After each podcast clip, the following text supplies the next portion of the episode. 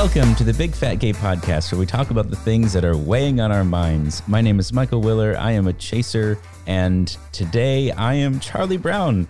I'm wearing my my Charlie Brown t-shirt. Um, and and as a side bonus, I decided to try out a different inflection on my intro today, and I, I quite liked it. So there you go. Oh, bully for you. What did you think about Michael's intro? Trevor, where can they go to tell us what they thought? Of no, no, no, no, no, no, no, not yet, not yet. Damn. Hey, this is Don. I'm a big chubby guy living here in Hollywood. And this today I am a Garfield boy because I just ate way too much breakfast and I'm ready for, I'm ready for a nap. Was it lasagna? It kind of was. It was a layered thing. A, a breakfast lasagna? Carbohydrates. Did you layer pancakes and waffles again? Don't you judge me. That sounds amazing. and, and no, it the doesn't. Fried chicken between the layers is just a lubricant thing. Dan, oh, it God. does. I'm generally uh, against food that gets served in a bucket. Anyway, I'm Dan Oliverio. I'm an author and public speaker and chubby chaser. And um, today I am in my signature white t-shirt that I seem to always be wearing in COVID land. He's really putting the effort in. I'm, you know, well, you know, I have different white t-shirts and um, oh. I do wash them on occasion. Well, I was going to say, this one's quite shiny and new looking. It's not quite to the Jackson Pollock look you were sporting last week. uh, I am Trevor Keyson. I'm a super chub. And today I am a, um, I'm a Snoopy boy because I have been, um, No, I've been my I've been having some back issues, so I've been laying on my foam roller, aligned no. with my spine, uh, kind of like Snoopy on the that very sharp edge of his doghouse that he lays on. I hadn't thought of that, but that's exactly what you look like on the foam yeah. roller. Can I with just his say nose to the sky? Mm-hmm. The way you phrase that, I've been laying on the foam roller with my spine. I'm just picturing you like cuddled up and spooning your spine, you know, just just the two of you Trevor's, sharing an I mean, afternoon. You're not Trevor's far off. Taken an amorphous blob-like shape because his spine is no longer supporting him. Yeah, that's basically it. That's, that's COVID land. uh, guys, it happened. It finally happened. Yeah. Yes. Uh, for those of you listening in the far future, and we are part of your anthropology, uh, anthropology paper, Do uh, in two hours, you really should have started this much sooner. Oh my yeah, God, geez, just, uh, come on. You know there's one listener in the future that's freaking out right now. Like, how did they know? This is the week where we finally waved goodbye to President Trump. Waved goodbye with I our foot. I actually flipped him off. Yeah, I was holding, I was. I didn't I, say what you used to wave at him.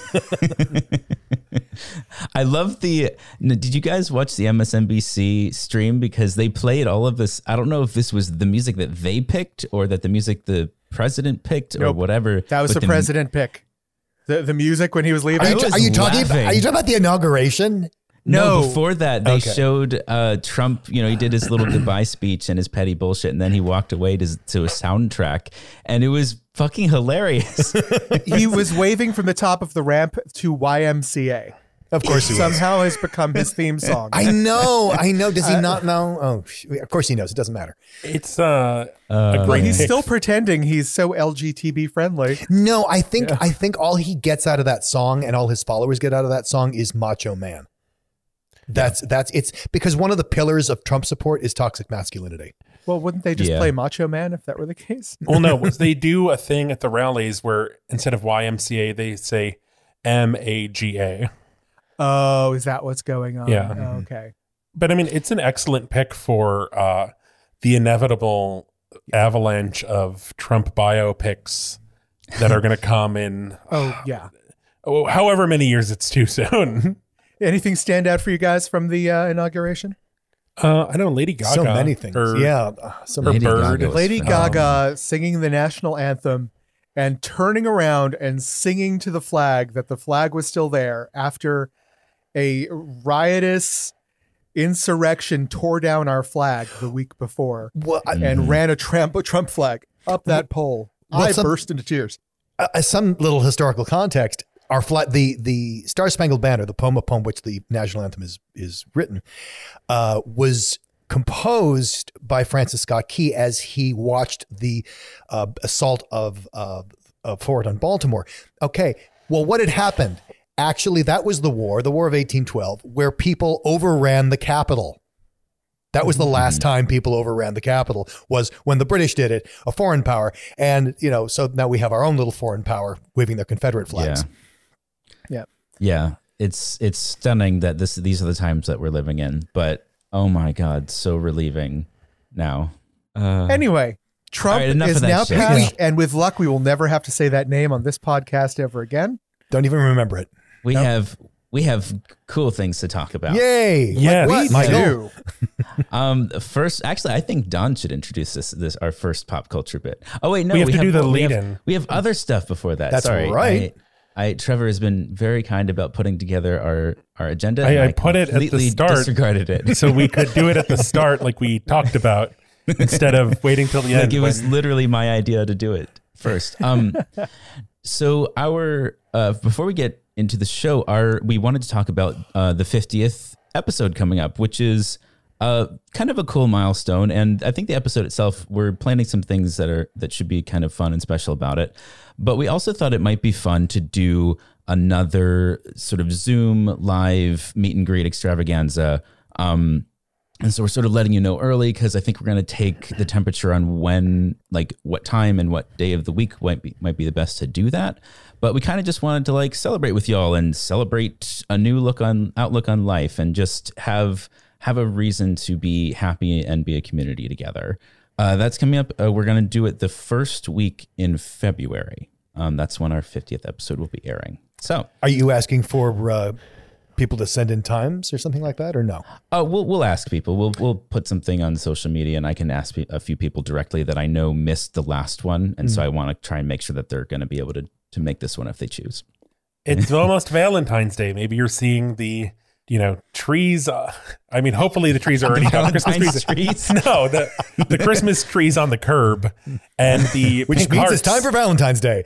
Yes. Right. And the, the pink hearts. Uh, but it's Valentine's Day, which means another risque episode where we answer your questions and talk about Unspeakable acts. That uh, How I did thought, I agree to this again? We ah. speak these unspeakable acts.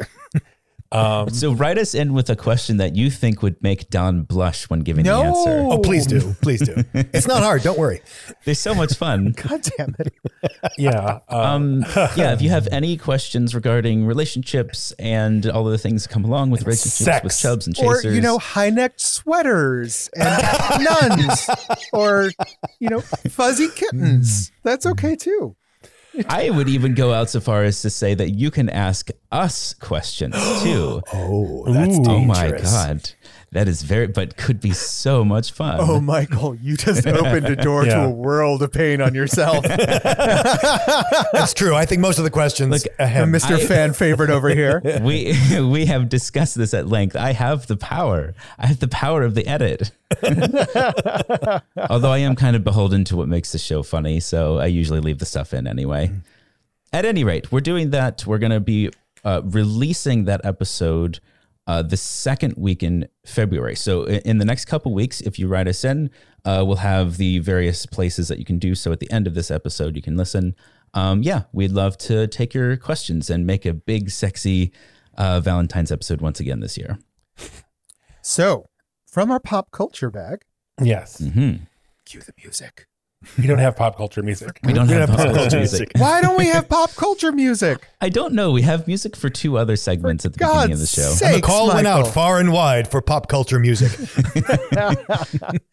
So I saw this article in The Guardian about a all new boy band from China. I love this called, so much. I, yes, so much. Called the Produce Pandas. I don't know what that China's means. But that all singing, all dancing, plus sized boy band. That's right. That's right. Oh my God. So amazing. We'll have a little link to the article on our, our sites, but mm. it's these five uh, Chinese chubby guys. Now, when I say Chinese chubby guys, I'm not just saying that they're Chinese. I'm saying that they're the Chinese style of chubby, which means they're those guys that can buy the five X on the rack at Marshall's. That is the Asian sizing. Mm-hmm. Uh, the one that is basically a glove oh. on someone like me. Oh, oh, oh. They are oh, they are not large people. Well, they're um, not American fat. They're China fat. They're not American fat. They're Chinese fat. Yeah. Uh, which means they're adorable. Like, you just kind of want to, you want to pinch their little cheeks. They're just I, so cute. Like this pandas. Quote from the article is my favorite thing ever. Uh, We look just like a group of pandas. Huggable, chubby shape, relaxed, and happy attitude. Yeah. What more do you want in a boy band, I ask and you? Honestly, th- that's that's or right on the just nose. A boy in general. Uh, they have a, they have a video there following mm-hmm. them around for a little bit and uh, showing some of their music videos. And of all the boy bands I've ever seen pushed, they're easily the most sort of like approachable, like lovely, charming. I already have a um, crush on one of them. I'm shocked. Shocked, I say.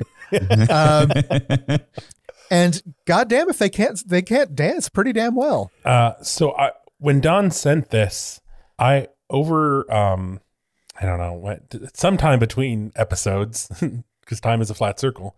Um, mm-hmm. I saw on Twitter there was a video going around of. I, I thought I was like, oh, was that the Produce Pandas? Like, is that what that was? And it was a different group, a dance troupe. Called the Not Shy Bears, also based out of China, but a separate thing. They're not singing and dancing. They're oh, wow. just dancing. Yes. Not Shy Bears. Not yes. Shy Bears. The Not okay. Shy Bears. They're they're definitely sort of, you know, I, I would say Midwest normal. Yes. But also, I mean, it's just, I think any any ounce of representation is always a good yes. thing. I'm still a panda man. Yeah. I'll tell you that right now. I mean, it definitely hammers home why the Asian sizes never work for me. Yes. Yeah. Well, so to that effect, so when Don sent this, um, I mentioned, I feel like I've maybe mentioned this on the podcast before. A few years ago, I want to say it was like twenty fourteen-ish, there was kind of uh, this boom in Japan of the idea of the marshmallow girl, mm-hmm. which was basically Japanese body positivity, I think kind of through like a the Japanese street fashion lens, which, which uh, launched a...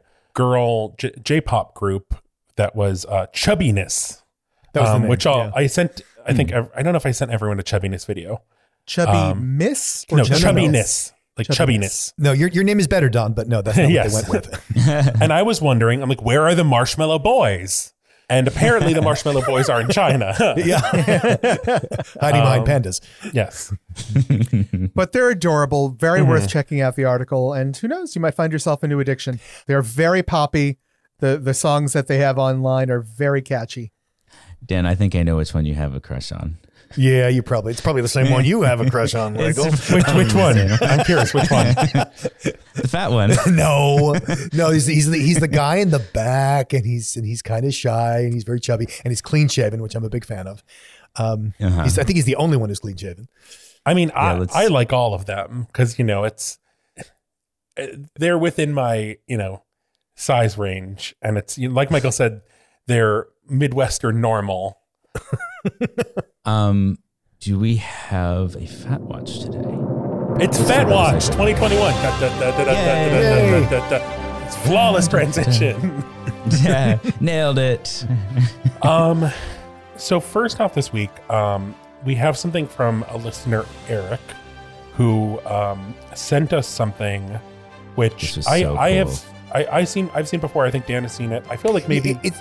We it's circulated it. Too. Yeah. yeah, it's not recent, but it's wonderful. Yes. And because of that, I think it's important to share.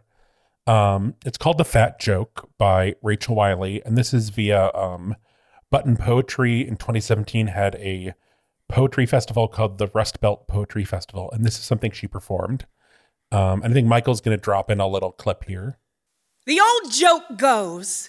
Patient walks into the doctor's office, says, Doctor, it hurts when I move my arm like this. What should I do? And the doctor says, so don't move your arm like that.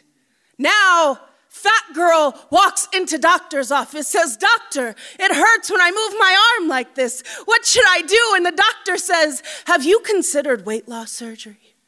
Fat girl walks into the doctor for a flu shot and gets a lecture about B M I. Fat girl walks into the doctor's with an earache and gets asked if she's ever eaten a salad. Fat girl walks into the doctor's office with a spider bite and the doctor obsesses over how low her blood pressure is. Low for such a fat person anyway. Insists on checking it three times before he'll believe it. Forgets completely about the mass of purple spider venom that brought her here to begin with. Fat girl walks into the doctors to ask about antidepressants and gets prescribed exercise instead because obviously her depression is because of her fat. And obviously fat bodies never exercise and stay fat. Fat girl walks into the doctor's office for a standard three-month follow-up appointment, and the doctor says, "Have you considered that weight loss surgery yet?" So if you want to hear the rest of that, you certainly can go and check it out. It is amazing to hear. It's all very worth it. It's, yeah, so powerful um, and incredibly well performed, yes, as well. Uh, what else we got going on? This is a...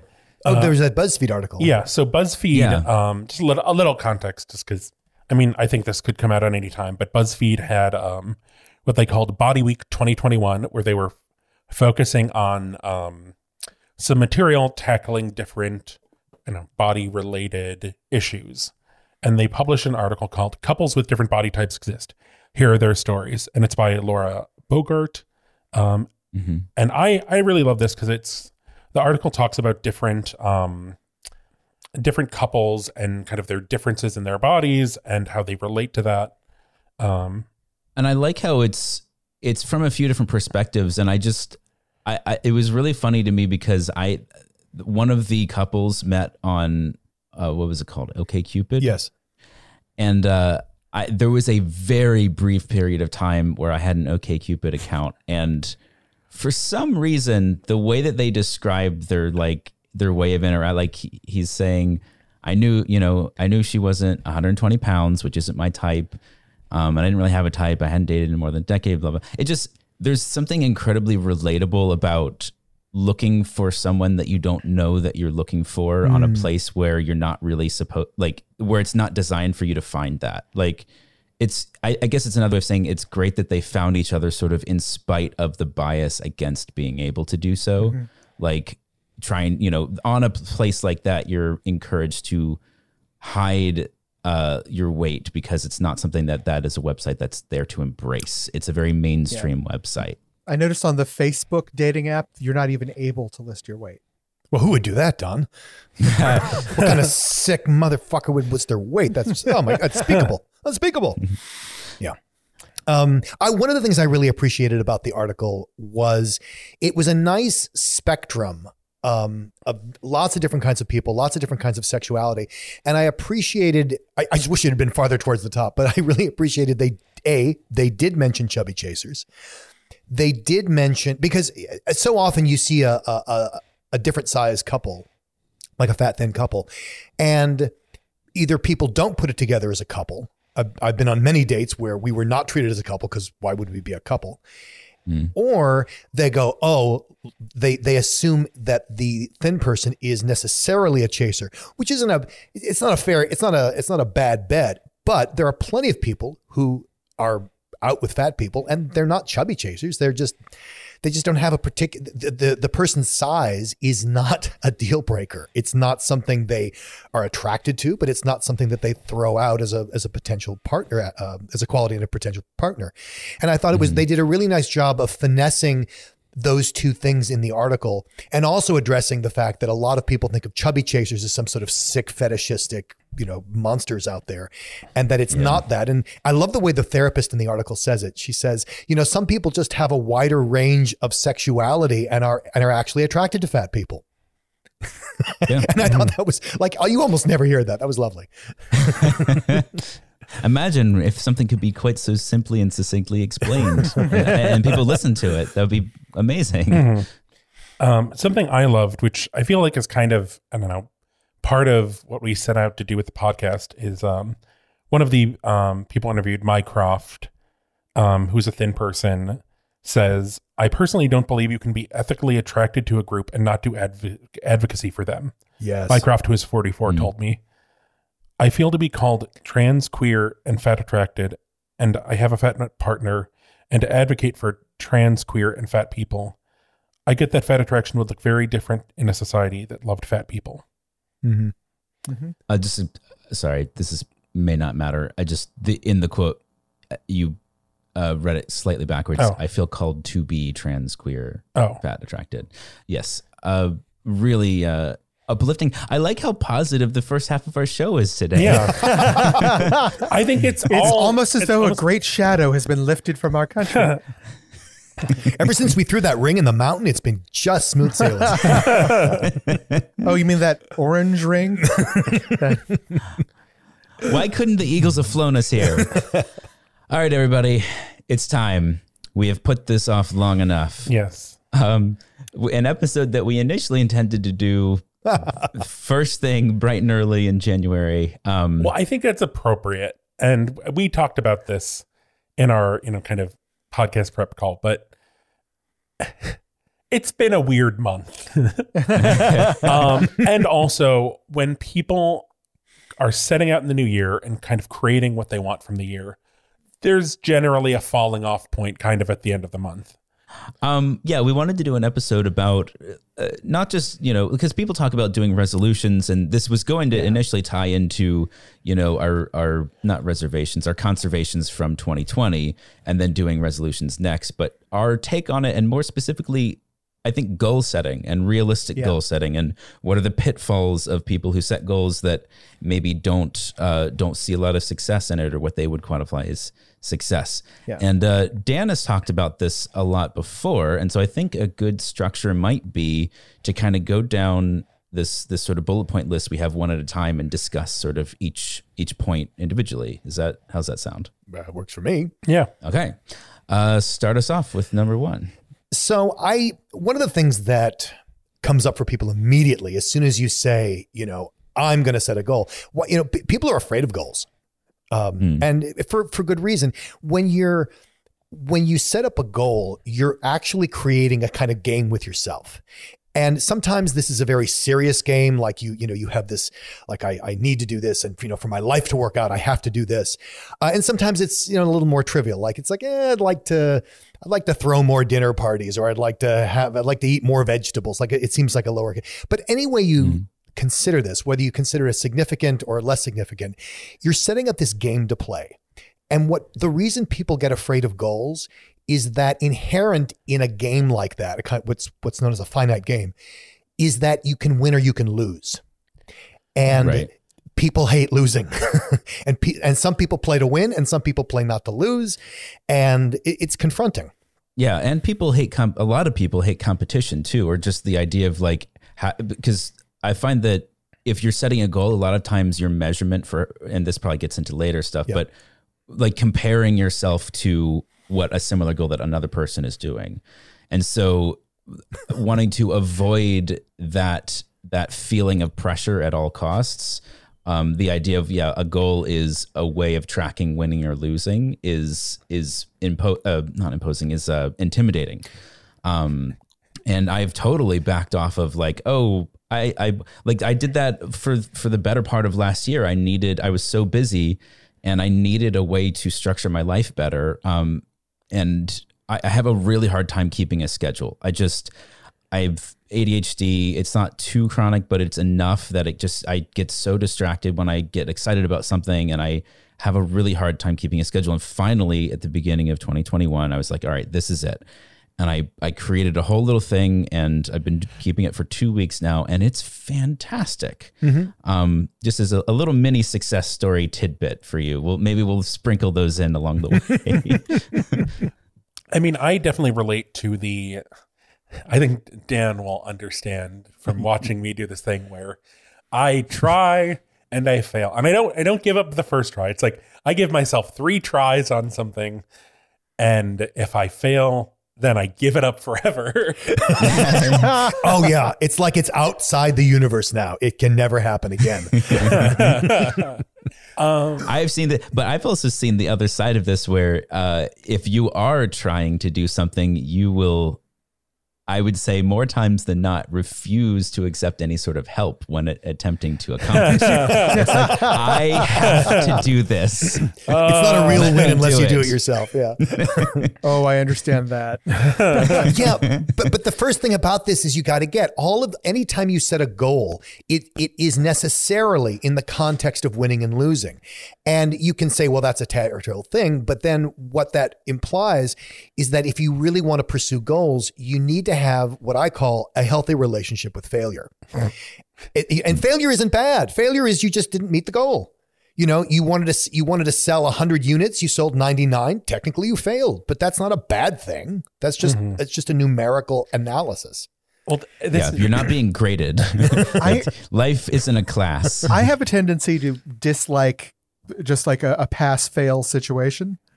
I I, mm. f- I always find that to be a no-win, because even if I make the goal, then I start thinking the goal should have been a little higher than I set it because I made it. Right.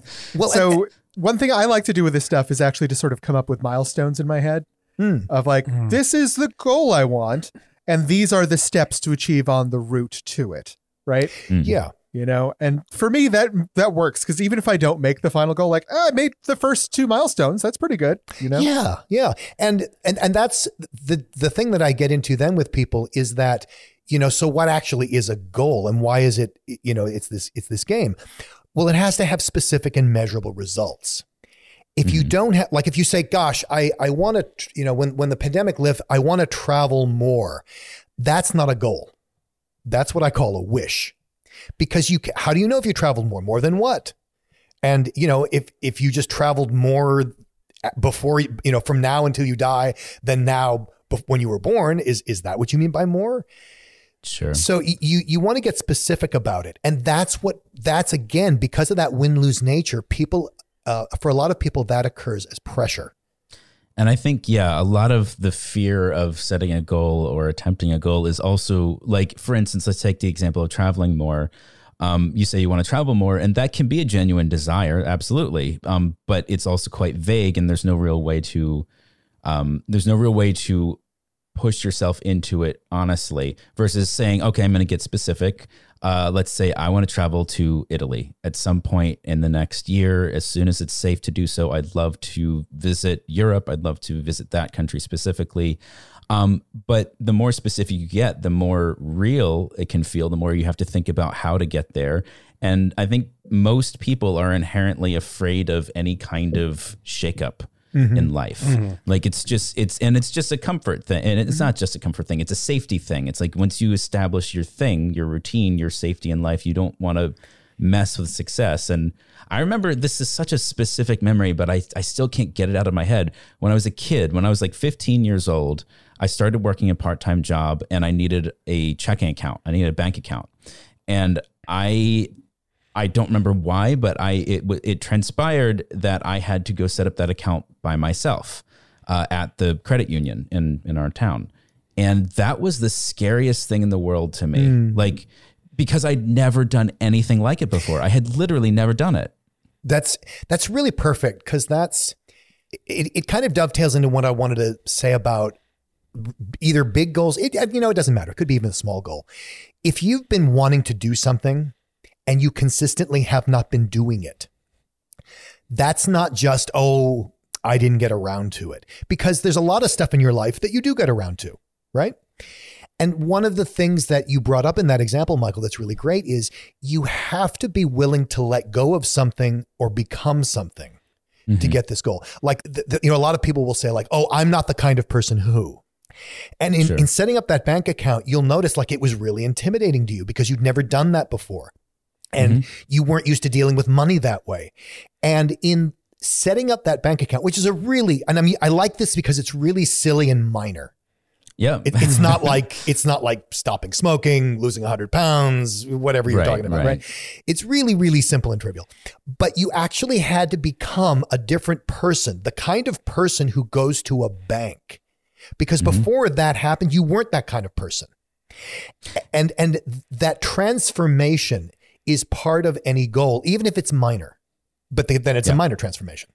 Yeah, exactly. And I think that um, that I have, uh, again, over my life, there, there's a hundred thousand different things that feel very similar to that. You know, if you just live an active life, uh, which I tend to, there's always going to be, there's always going to be the next checking account. There's always going to be the next thing that just feels uh, like I, and, and, and the problem is that you get better and better at tricking yourself. Mm-hmm. that like, like for me, like as soon as I recognize like, oh, I obviously have a lot of hesitation about trying something totally completely new I've never done before. Well, suddenly it's not about the fact that it's new. It's about the fact that I don't have the money for that yet, or mm-hmm. I probably should try and do this. And then you start making excuses. And, yep. and really the root cause is I'm a little bit afraid to just do a thing I've never done. Be, and yeah. And it becomes a, a part of the identity. And if you look at the other side of that, you know, people, everybody knows that they're not the same person they were, let's say ten years ago.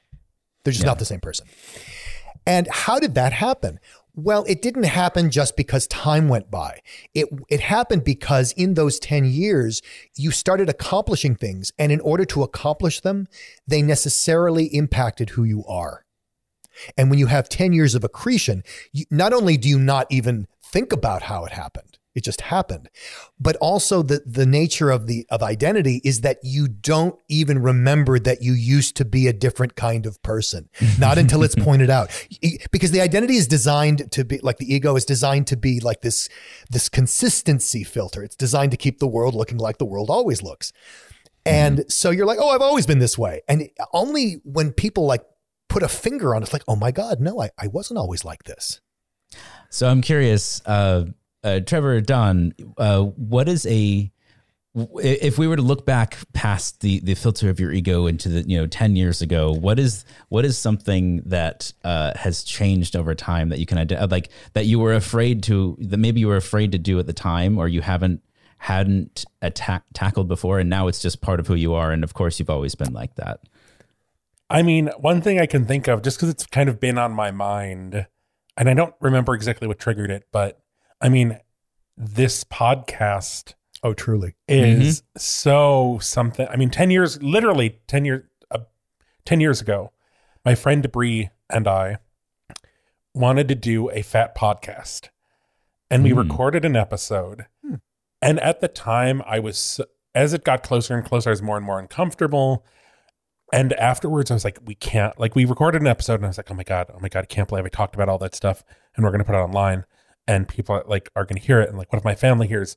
And thankfully, because the we used my laptop to record it, and like we didn't have mics, we were just recording it off my laptop. And my fan on my laptop was so loud, the audio was unusable. Yeah. And I was like, okay, this is a sign that this wasn't supposed to be a thing. And uh, I like avoid. I'm. I think Bree is probably listening and like, oh, okay, that's what happened with that. And, uh, but I mean, going from that, you know, space of like, oh my God, what if someone listens to like knowing my aunt heard me t- talk about fold fucking last year. ah! Oh, no! and, and she did. And I don't know, having oh a God. like... It's my worst nightmare. Uh, and maybe she didn't listen to that episode. I'm pretty sure she did, though. I'm. I, she's listening yeah. to this one.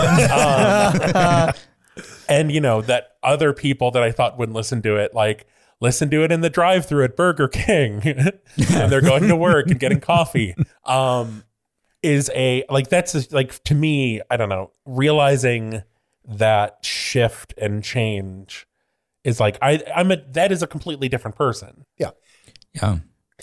And if you had set a goal when you, you know, ten years ago, like my goal is to do a podcast this year, that wouldn't have worked as you continue to be that person. It's not until you become, you, you have to constitute yourself consistent with the goal. Instead of attacking the goal, sometimes it's helpful to look at like, who am I being? Mm-hmm. For me, it was more of a, uh, some people may interpret this as a negative thing, but for me, it's definitely a positive thing. Um, being less diplomatic. ah, yes, um, I know what yeah, you mean. Yeah, no, absolutely. Yeah, just like, you know, I always sought common ground. I always sought appeasement, the halfway point, uh, assuming that all points of view were as valid as mine. And you know what? There comes a point when you, if there's one thing we've learned over the past four years, sometimes the other side is just plain wrong. And it's okay yeah. to stick by your guns and stop caring quite so much about everyone feeling included and everyone working together. And sometimes it's okay to pack up your shit and start doing the work yourself and saying, fuck you, I don't care what you think about this. Um, so, yeah, yeah. But goals do not, I like, I understand that what Dan is talking about, but some, uh, but sometimes goals can be intangible like that. you know, and.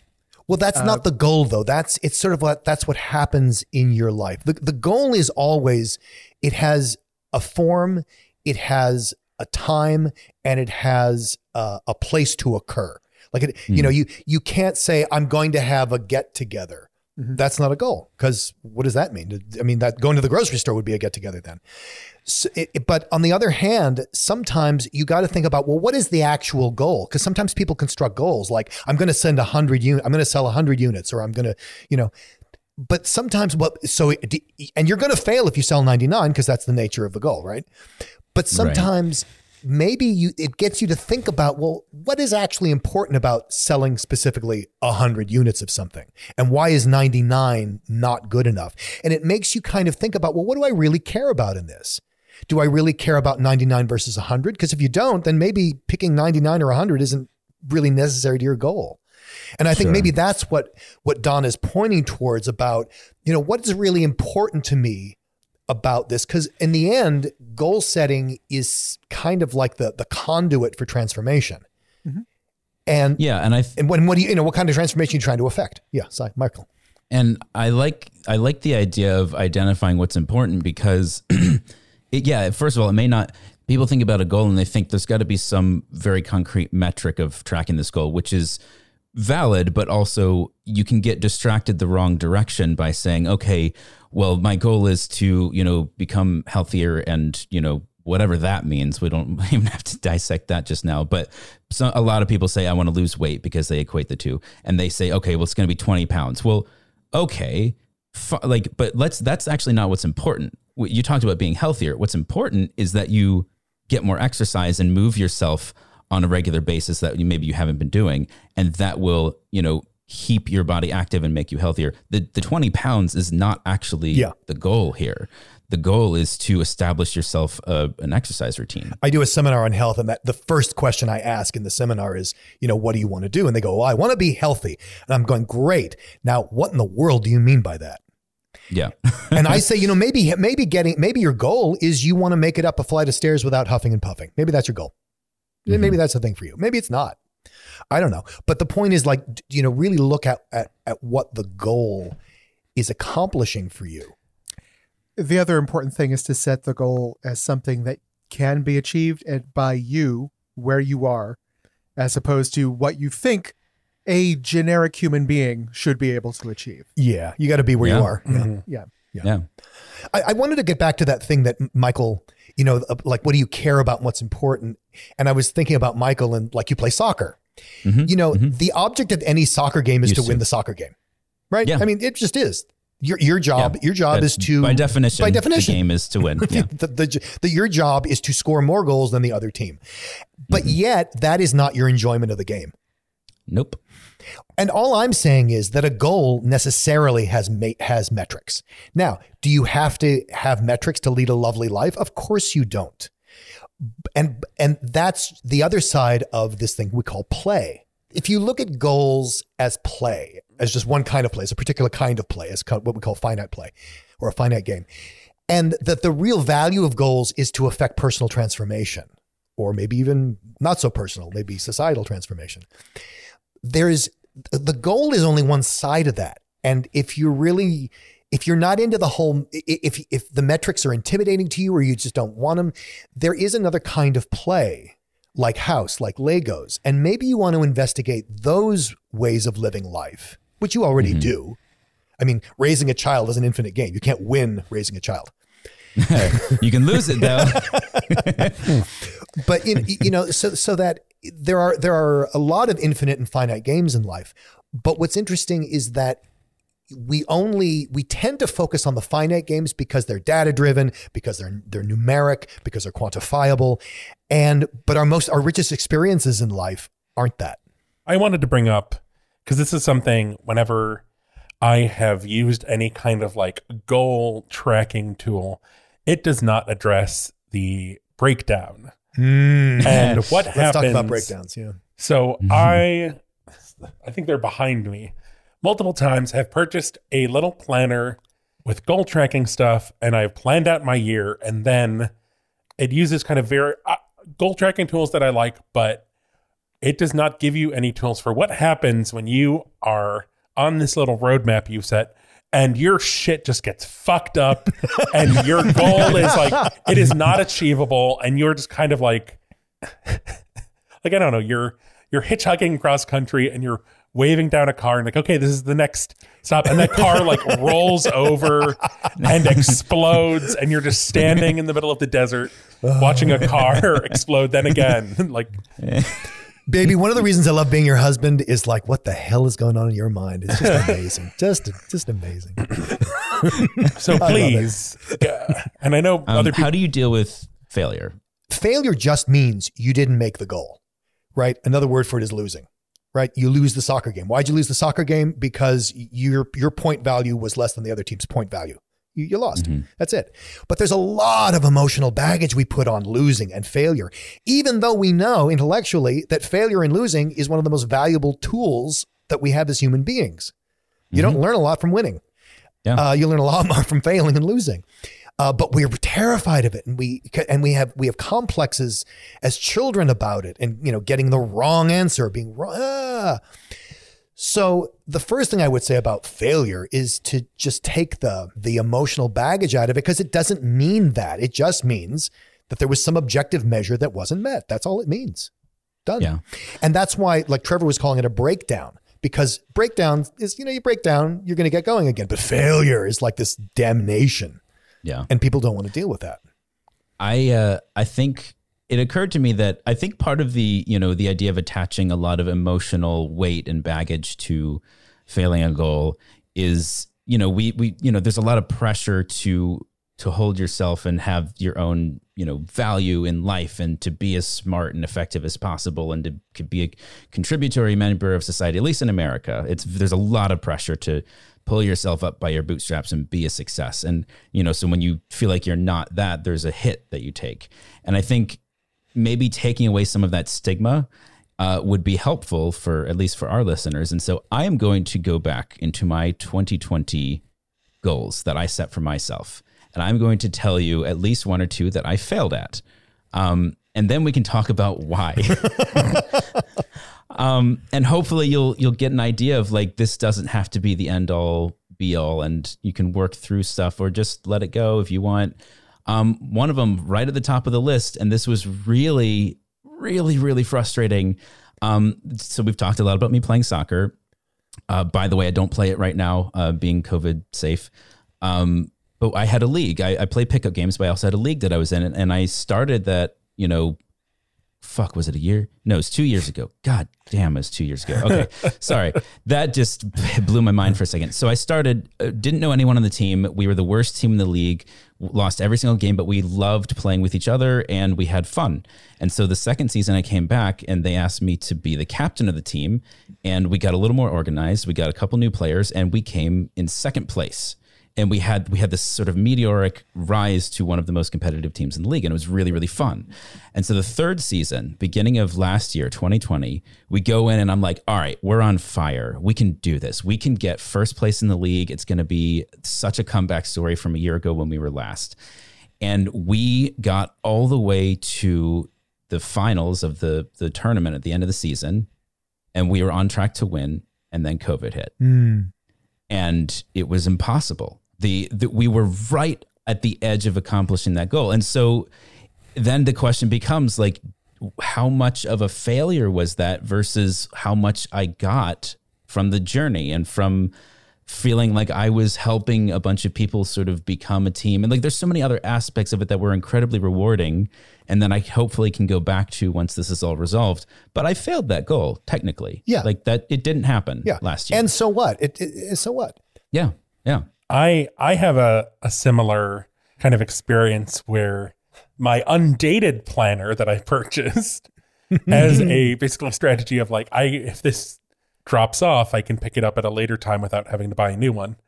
Um, you know, so we launched the podcast last year, and I was kind of, I had been doing a bunch of, I don't know, I was, I had a good rhythm uh, in uh, twenty-nine, like summer twenty nineteen. Of like some writing stuff. I had my New York Times article. I was working on something else. And I was kind of, I don't know, figuring out my roadmap for twenty twenty. And twenty twenty, I was like, okay, I have I have some steam. The podcast is going. We had all this travel lined up. I was working mm. on all these, like, I'm like, I can interview this person for the podcast when we're in London, and I can do like fat travel writing stuff because I'd been inspired by uh, my experience with, I don't know, accessible seating in New York in twenty nineteen. And then COVID hit and it's like all of our travel is canceled. All of these events are canceled. The world is canceled. I remember when it all started, you guys were about to go to London. Yeah. yeah. I think it was. Yep. Mm-hmm. We're, we're supposed to be in London in March. Yes. Guess where we weren't. um, and it was just, I don't know. It's like, kind of like Michael, it is like this, it, like it is impossible. Like these things are no, no longer possible just kind of because of the circumstances of the world. Well, and I, mm-hmm. I want to address two things that came up in those two stories. One is the nature of failing, needing blame. See, if you fail and it's, quote, not your fault, unquote, you feel better about it than if it's something that you feel like was within your control. Like we didn't we didn't make our goal to do all this travel, but it's okay. It it wasn't our fault. And while this is particularly relevant to our podcast, is that we look at health this way too. See, if you take care of yourself, quote unquote, and you do all the right things, but you still get ill, it's okay. It's not as bad because it's not your fault. But, you know, if you were fat and you had this outcome, if you had a health failure or breakdown and you're fat, aha, you see, it was your fault. There's a whole lot of emotional baggage that goes with that because the blame component is inherent in losing. Why did you lose the game? You know, must have been someone's fault, right? You didn't just lose, you know, uh, uh, right? Mm-hmm. uh, teams spend a lot of time going over why did we lose, mm-hmm. which is tracking down a cause. And so that's part of the emotional um I'm going to call it the emotional baggage that goes along with it. But there's also something that's even deeper. People think that they chose their goals. And frequently that is not the case. And sometimes you don't. Sometimes your boss says, I want you, you know, I keep saying sell one hundred units. You know, sometimes your boss says, I want you to sell one hundred units. And, you know, you're, it's just given to you. But a lot of times we have personal goals and we don't realize that we didn't really author... We did author those goals, but we did it on automatic pilot. And we did it out of a sense of we're wrong and the goal is meant to correct us. Like I'm in poor health, I need to get in shape because I'm in poor health, I want to get in good health. And there's something wrong with me. The goal is designed to cure me. And it's what you've said, Michael, so many times that anytime you take a, a, a goal or an action out of should, mm. even if you win, it won't be enjoyable. It's just going to be, whew, I dodged a bullet. Right, right. I feel like as gay men, there's an additional factor for us of, uh, what's it called? It's like perfect boy syndrome, mm. where mm-hmm. especially for like Gen X, especially for older millennials, for boomers, we were raised in an environment where it became very clear at a young age where uh, love can be taken away, right? If people find out your secret, that you're gay, you will lose your family, you will lose your support, you will lose your friends. Um, and so to overcompensate for that, a lot of us strove to be the perfect boy, you know, best at academics, best at sports, best at everything, doing everything just right, mm-hmm. socially and everything. That sets a lot of us up for when we make goals to be utterly crushed if mm-hmm. we fail to address some of the things that Dan has been talking about. Um, I think one of the best things to help you achieve your goals is to fight your own perfect boy syndrome, if that's something you've got going on. Yeah. Because it is an unforgiving personality aspect. Um, and it, while it can be a, a means to getting where you want in life, uh, professionally, maybe, it can be extremely destructive in your personal life, your goal setting, uh, and your own inner world. Yeah, I, mm-hmm. I would submit that it's it's broader than than that. I mean, absolutely, what you say about gay men, uh, mm-hmm. gay women, I think it applies to any marginalized group. I'm thinking of all, you know, all the all, all the fat people who are like, I may be fat, but I'm going to be exemplary, or I'm going to be yeah. my mm-hmm. fashion's going to be on point, or you know, mm-hmm. you're the only black person at this organization, but you are going to be, you know, the the yeah. whole the whole mythos of the example of my race, you know. Uh, so I, yeah. I think it, it happens anytime you find yourself outside the in-group. Yeah. At the risk of sounding maybe overly Stuart Smalley, you are, you are good enough as you are. You are not responsible for being the icon of your minority group. You are mm-hmm. responsible for trying to make yourself the best possible you you can be. Not yeah. the best possible gay man there is. Yeah. I would even say you don't have to, I don't think I, I, I would like to think that all of these goals that we've talked about and any goals that you might have in mind are optional. They are, they are opt in if you like. Mm-hmm. They are, you can do this if you have decided that it would be a good thing in your life. I don't think you have to set goals at the beginning of the year. I don't think you have to do that ever if you don't want mm-hmm. to. You can, you can just go live your life. Like you don't need to, you don't need to measure your life in terms of success or failure or anything in between if you don't want to. I like doing that because I like, I have, you know, I have the very typical American, like I want to, I want each year to be bigger and better than the last. And so I keep trying to build on that and eventually I'll probably get tired of it. But I don't think you have to do that at all, especially not if it's sacrificing your, your happiness. Like to, I think your only responsibility in life is to, is to be happy as long as it's not at the expense of other people's happiness. Yeah. And also just keep in mind, no goal you set has to be achieved by you and you alone. I, reaching I would, out, reaching I, out to people makes things much easier and makes brings everything a little bit closer to your reach. I would go farther, Don. I would say that any goal that's really worth setting, you can't accomplish by yourself. That's fair. You know, so, you know, reach out, you know, don't be an island unto yourself. Don't do what Don used to do of, like everything must be kept inside unless someone invites it out of you. Um, people, guess what? People don't open the door to you often. So sometimes you got to kick the door in and say what you need. You know? I, there's a, this popped into my head because I just watched it. I know I'm late to the party, but um, the documentary uh, Free Solo uh, about mm. Alex Honnold, who uh, famously climbed El Capitan uh, without ropes Uh, by himself, which has never been done before or anything even, well, it's similar things have been done, but it's milestone and he's a legend now. Um, the documentary is phenomenal, but you think about him and it's called Free Solo and it just creates this mythos around him that he did this thing himself. He climbed without ropes. He did it and he did do the climb without ropes and he did it on his own, obviously, but all of the prep work leading up to that was, if you watch the documentary, he's getting advice from his friends, from other experts. He's, they're taking him on climbs to help him prepare. They're, he's talking to the documentary crew and they're, you know, checking in with him emotionally and like, what, how do you feel? Like, what do you, like, there's a whole team of support for him to, and it, that's not to say that he couldn't have accomplished it truly by himself, but the whole, I mean, even the point in the documentary is that he has a girlfriend and he, you know, struggles with the idea of dating because his, his passion in life is so dangerous. And this is the first girlfriend he's had for so long. And initially he thought, or maybe some of the people in the documentary thought, that she was holding him back. Like the fear of dying was giving him a fear of climbing. And, it, but at the end, it all turns out great and he's still with her and blah, blah, blah. All of that to say, if somebody like that in a profession like that still needs help, like we all need help. And there, there, like Dan said, there truly is, I don't think, any way to to accomplish goals without help, or certainly not ones that are um, yeah, they're going to have yeah, an impact I, on your life. Yeah, unless your goal is to get up and, you know, go to the kitchen for a drink of water. I mean, yeah, you can do that by yourself. Impactful goals, exactly. Yeah. Im- impactful a goal goals. worth a goal worth setting. Yeah. Anything else um, to tackle on this? I think that's it. I think that, I mean, I, we could probably, I could talk we're about really this good at years, babbling yeah. on. We, yeah. we, can, we can ramble with the best of them, but I think hopefully this sets you into, like, let's take a mulligan on January. Um, we had a good end and, to and, the month and, and the past four years. Ra- yeah. Let's roll that into twenty twenty, you know, and maybe our twenty twenty-one starts in February. And so if you want to take that, that fresh step forward, if you have any desire to set goals for yourself, I certainly don't think you have to. But uh, hopefully this helps.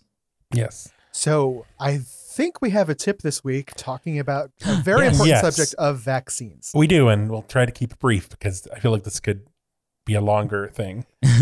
We've had a few listeners kind of write in talking about uh, COVID vaccines Mm-hmm. And and also I've just seen I don't know, it's a whole like conversation happening about this on Twitter yesterday.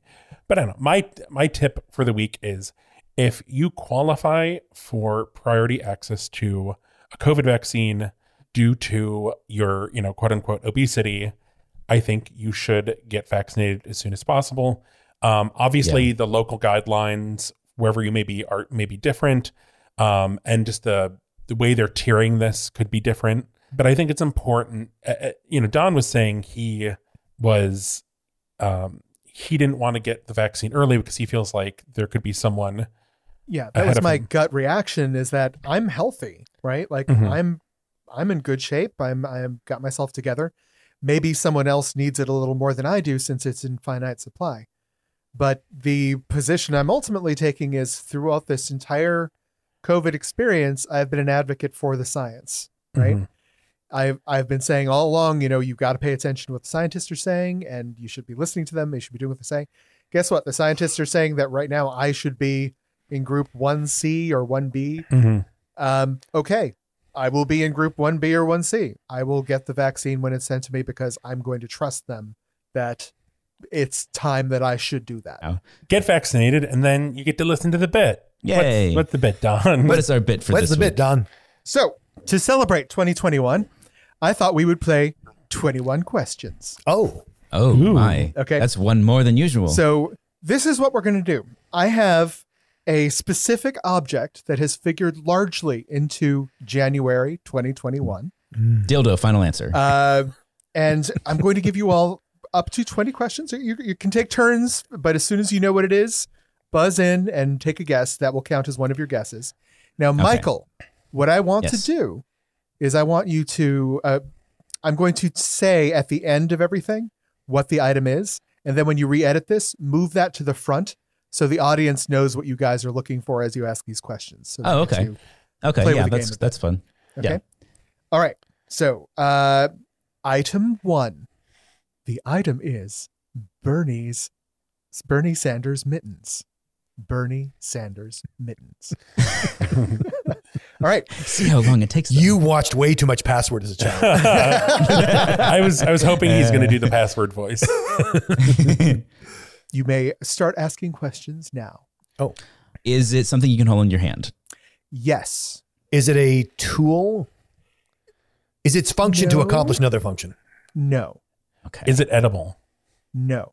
Is it rigid or pliable? Oh, sorry, is it rigid? No. Okay. Uh, is it pliable? Yes. Did you just want to um, waste a question, Trevor? Was you trying to get to the end faster? Is pliable objects that have figured largely into twenty twenty-one so far? Uh, is it electronic? No. Okay. Is it organically found in nature? Yes. Okay. Uh, does it have an, does it have a pleasant aroma?